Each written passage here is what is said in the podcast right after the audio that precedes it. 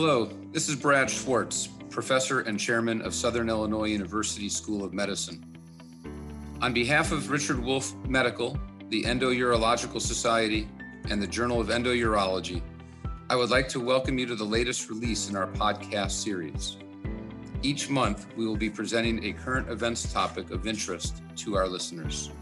This broadcast, I'm happy to introduce Dr. Michael Gorin, staff urologist at University of Pittsburgh Medical Center, Western Maryland and Cumberland, Maryland, and clinical assistant professor of urology at the University of Pittsburgh School of Medicine.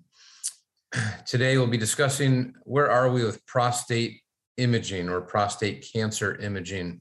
Dr. Gorin, I appreciate your expertise and your time today, and uh, we're really uh, very fortunate and privileged to have you on, on air today. Uh, thank you very much for the uh, invitation opportunity, and thank you to um, Wolf and the Endourology Society for uh, sponsoring this morning's conversation.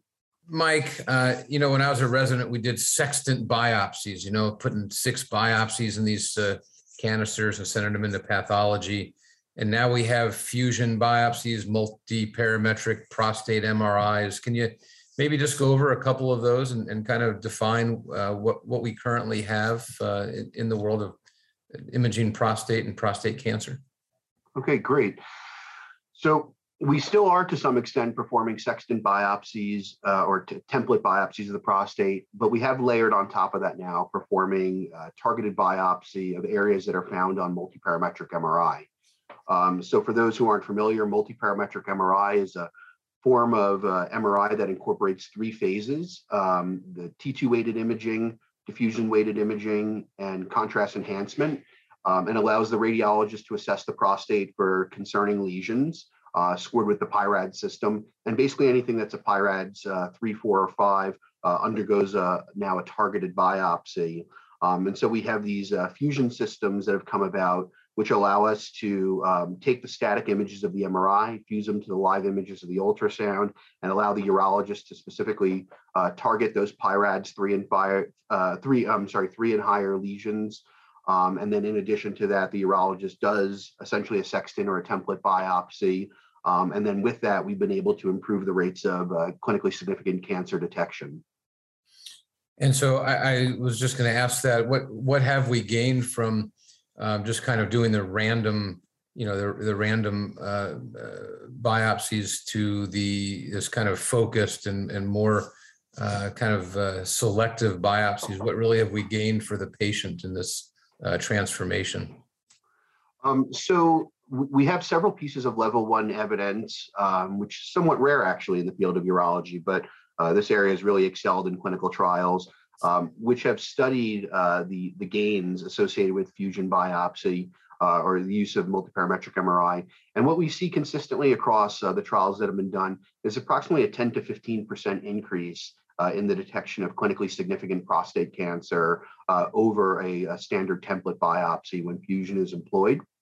Um, there was one trial known as the Precision Trial published in the New England Journal of Medicine where uh, patients uh, uh, were randomized to either undergo a, uh, a transrectal ultrasound guided biopsy um, or um, if a lesion was found, a multiparametric MRI, just targeting of the lesion with no systematic biopsy performed. Um, and that and what that trial showed us is that if you use multiparametric MRI in this manner and don't perform the systematic biopsy, that you could actually avoid the detection of low grade only prostate cancer in uh, somewhere in the range of about 15% of patients as well. So, what has been gained? Um, improved detection of clinically significant prostate cancer, and depending on how you go about performing your biopsy, potentially avoidance of detecting clinically insignificant prostate cancer. okay, great. And you know, I, I've seen a lot of, um, as you know, I don't I don't do a tremendous amount of prostate cancer, but I certainly uh, read a lot, and there's a lot in the news about transperineal prostate biopsy. Uh, I remember again doing those really in only patients uh, without the rectum or without any kind of lower GI tract and difficult uh, uh, to obtain.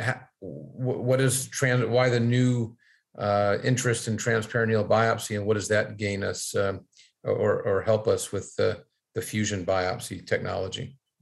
Yeah, so so transperineal prostate biopsy has really uh, gained uh, considerable momentum in the last probably three plus years now.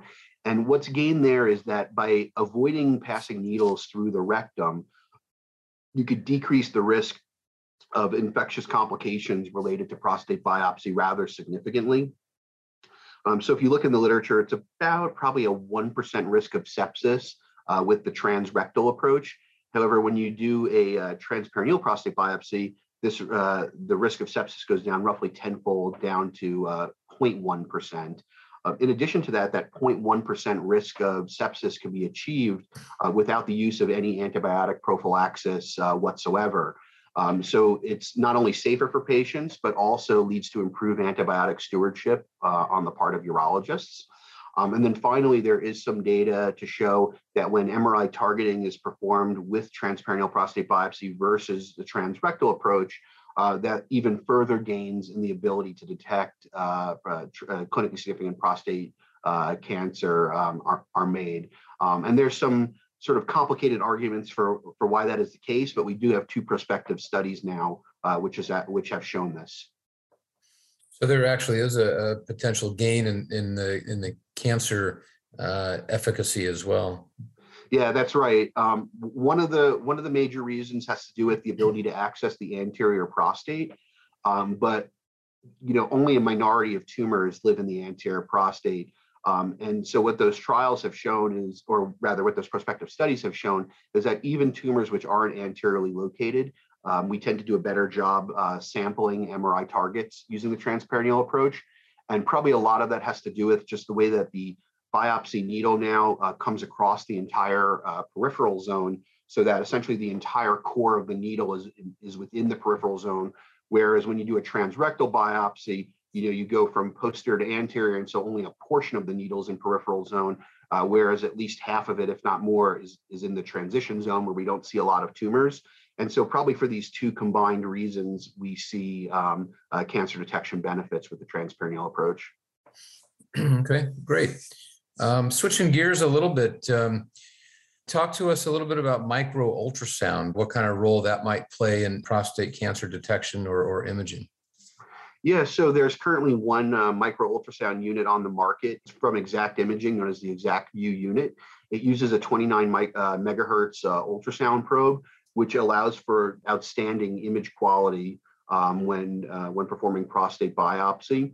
The uh, ExactVu ultrasound, the uh, the sensitivity of the ultrasound is so high that there is a thought that this could potentially even replace the role um, of multiparametric MRI and uh, make this sort of a more economical way of going about screening patients for prostate cancer because you eliminate the need for the expensive test of multiparametric MRI.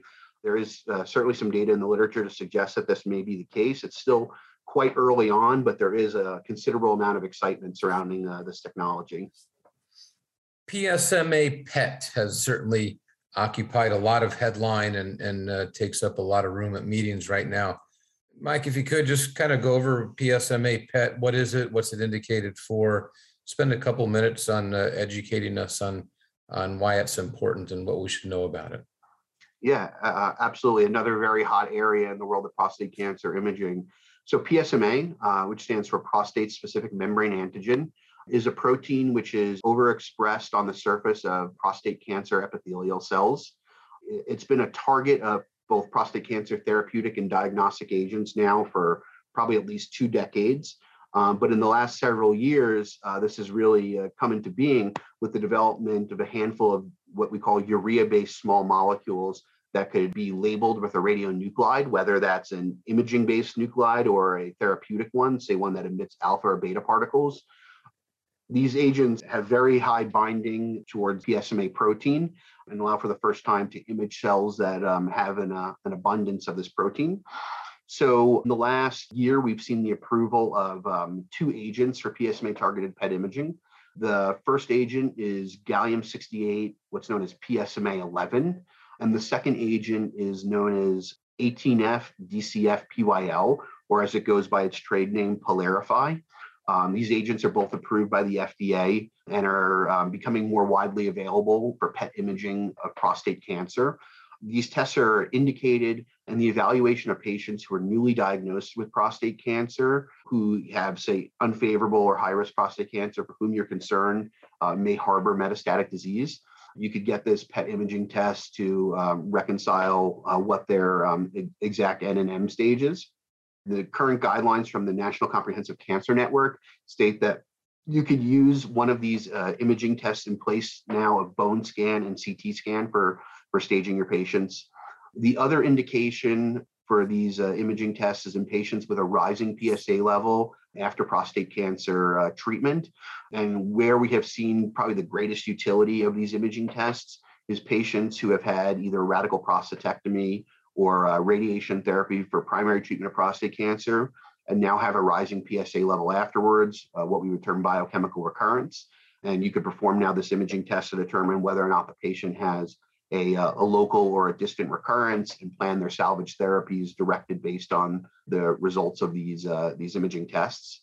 Certainly, there are other places that one could use PSMA uh, PET imaging as well, but those are really the two areas which the uh, label indicates that they should be used and where the uh, the data is uh, is most robust. The last thing I would say about PSMA targeted not so much imaging but in therapeutics is that we now um, have just I believe it was last week or the week before a therapeutic agent that's been approved that targets PSMA. Again, a urea-based small molecule targeting PSMA, which is labeled with uh, lutetium 177 and this agent indicated for men with castration resistant metastatic prostate cancer. The molecule binds to prostate cancer cells and then emits beta particles, where it then causes you know, damage to the prostate cancer's uh, DNA and apoptosis. Um, and sh- has been shown to have um, a, a survival benefit in men who receive this therapy. And so you mentioned a lot about the, like you said, the radiographic and, and kind of the imaging aspects uh, are they able to tie in um, any of the prostate biopsy performance with the PSMA PET? Is there any type of enhanced prostate cancer diagnostic or diagnosis with the PSMA PET? So, right now in the United States, PSMA PET is only indicated for patients who have an established diagnosis of prostate cancer. However, uh, there have been some uh, research studies that have been done where patients undergo both a multiparametric MRI um, as well as a PSMA PET. And then prostate biopsies are performed targeting any lesions which are either PET avid or positive of multiparametric MRI or both. And then the sensitivity and specificity of these imaging tests have been compared. And what has been shown in particular um, in one trial known as the, uh, the primary trial, which was published in European Urology, showed that PSMA PET basically detects all the same things that multiparametric MRI does, maybe a few more percentage points of things could be uh, diagnosed, a few percentage points of things with multiparametric MRI that aren't diagnosed with PSMA PET. But when you use um, both of these uh, imaging agents together, they're sort of the sum of them is better than the individual parts. Um, and and so while it's not yet approved for this indication, there definitely is data to show that uh, using these two imaging uh, modalities in combination together yields uh, the highest detection of clinically significant prostate cancer. So this is an area which um, you know we'll be following quite closely because perhaps in the future we will see PSMA PET start being used more and more in prostate diagnosis. One area where PSMA PET is routinely used in prostate cancer uh, biopsy is in patients who have undergone radiation therapy and now they have a rising PSA level afterwards. If on PSMA PET we see a uh, local only recurrence in those patients, we could use most of the uh, commercially available uh, fusion platforms, but rather than performing an MRI ultrasound fusion, now we could perform a PSMA PET to ultrasound fusion or a triple fusion where we also incorporate multiparametric MRI. So it almost seems like the pendulum is swinging back. I mean, again, we we used almost exclusively ultrasound many years ago and kind of uh, progressed to MRI, and now we're talking about maybe ultrasound or or an element of CT imaging coming back uh, in vogue again? Well, well, certainly that the use of micro ultrasound and PSMA uh, PET CT has augmented our ability to detect prostate cancer, and in some studies have shown a degree of equivalence to multiparametric MRI. Um, I think it remains to be seen, though, if these things replace multiparametric MRI or are used in concert together to yield the highest rates of prostate cancer uh, detection. At least in that one trial where PET CT was used in combination with multiparametric MRI, the best results were seen when the two tests were used rather than either one individually. Okay, fantastic. So, in the closing minutes, um, what's uh, on the horizon? What is next, and and where do you think all of this is going? Uh, uh, again, kind of focusing on the patient, but also some of the science that we're looking forward to. What what what's on the horizon for prostate imaging? So I think there's a few different areas that we're going to start seeing more of in the future, and the first is now that we have uh, PSMA targeted therapeutics that we know work in the castration resistant metastatic prostate cancer space, I think we're going to start seeing those therapeutic agents pulled back into earlier stages of the disease.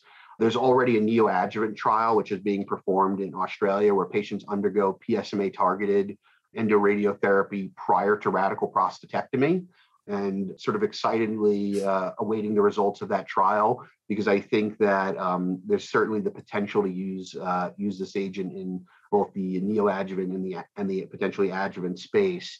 And so part of deciding whether or not a patient should receive endoradiotherapy is the performance of diagnostic PSMA PET CT to ensure that the patient, you know, has lesions which are avid for these types of radio tracers. So you know, there's a potential there where we're going to see the combination of both diagnostic and therapeutics. There's also the potential to use PSMA labeled radionuclides intraoperatively. So there's been some work which has been done where patients uh, receive a PSMA uh, targeted agent labeled with uh, technetium. Um, and intraoperatively, a photon counter is used to help identify uh, sites of disease, say like in the lymph nodes, to di- direct uh, the extent of a pelvic lymph node dissection that's performed. Uh, there's also been some exciting work where these same agents, rather than labeled with a radionuclide, are labeled with an optical dye so that you could use something like Firefly intraoperatively to be able to detect prostate cancer now on the basis of fluorescence signal. So I think we're going to see more more work on that. And then on the biopsy side, I think we're going to be seeing a lot more of the combined use of uh, molecular imaging like PSMA targeted PET in combination with either multiparametric MRI and micro ultrasound to improve our, our diagnostic ability uh, to detect prostate cancer and hopefully also be able to avoid the detection of clinically insignificant prostate cancer, which quite frankly ends up becoming more of a nuisance to the patients uh, rather than a danger. Wow, sounds great. It's very exciting. I uh, always look forward to new technology and uh, where it's going to go. I think it sounds uh, fantastic for everybody. Well, uh, Dr. Gorin, uh, really thank you very much. Uh, your expertise is uh, noted, and uh, we've really enjoyed listening about this topic from you. Thank you very much again for the opportunity to be uh, part of this morning's discussion. And once again, thank you uh, both to Wolf and to the Endourology Society. On behalf of uh, Richard Wolf Medical, the Journal of Endourology, and the Endourological Society, I thank you for listening today and hope you can tune into the next podcast.